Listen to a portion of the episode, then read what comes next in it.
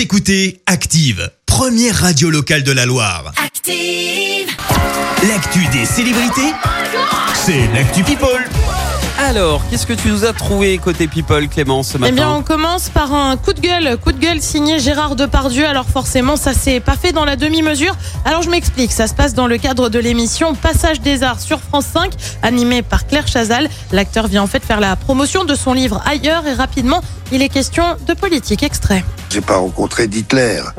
J'ai pas rencontré de gens encore Juste, le, aussi pré- juste le stupides. président russe. quoi. De quoi? Juste le président russe. Ah, parce que vous pensez que c'est un Hitler, il Je- a fait quoi Des Ah holocaustes je, je ne dirais jamais que c'est Hitler. Non, non. Mais Ben, on peut mais parce que s'interroger sur les. le président russe. Non, Ben, le non, mais président parce qu'on peut c'est un- s'interroger sur les droits de l'homme en Russie, Gérard Mais Depardieu. les droits de on l'homme, parce pas- que vous pensez à on Dalvadi bah, par, ah bah, par exemple, c'est le dernier, c'est le dernier Mais c'est exemple pas un droit de l'homme, c'est simplement un mec qui a fait comme Khodorkovsky. Chacun. C'est- Moi, je me mêle jamais de politique quand je suis dans, les, dans un pays étranger. Alors autant dire que ça a acheté Wow. un, clairement un froid dans Ah oui. l'interview. hein. On change radicalement de registre avec une personne qui a fêté ses 40 ans, Justin Timberlake. Ouais, c'était dimanche dernier. Alors 40 ans, bah ça se fête. Enfin, en période de Covid, bah c'est pas super évident non plus. Mhm. Alors forcément, ça s'est passé avec la famille proche. Jessica Biel, sa compagne, a partagé un joyeux anniversaire sur Instagram où on voit euh, Justin Timberlake tout sourire avec une couronne de galettes des rois et une montagne de pancakes. Bah ouais, après tout, ça reste un chouette anniversaire. On reste dans la musique avec un autre chanteur, Florent Pagny, et on se demande s'il serait pas sur le point de prendre sa retraite. Alors pour le moment, il va être juré dans The Voice. Ce sera à partir de samedi sur TF1.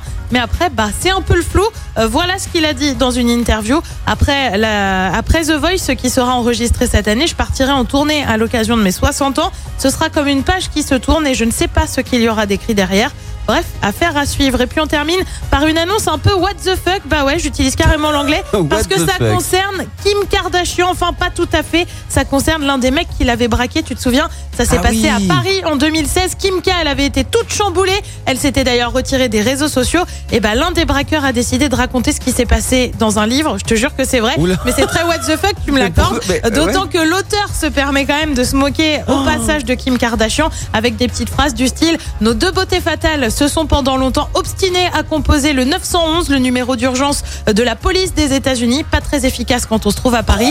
Alors on le rappelle, dans Oh cette non. affaire, 12 suspects vont être jugés pour vol avec arme en bande organisée et séquestration. Il y en a quand même pour 9 millions d'euros de préjudice en bijoux. Ah ouais, sans complexe, quoi. Le gars, il, il Sans la braque, il sort un bouquin et en plus, il, Il la y va. clash. Il y va. Ouais, ok, bah quitte à aller en prison, autant y aller à fond, quoi. Hein Ben, je pense que oui.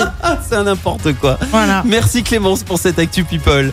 On te retrouve à 7h30 pour le journal. En attendant, retour des hits avec euh, une nouveauté. 24K Golden et Yann ça s'appelle Mood. Et surtout, ne bougez pas. Écoutez Active en HD sur votre smartphone, dans la Loire, la Haute-Loire et partout en France, sur activeradio.com.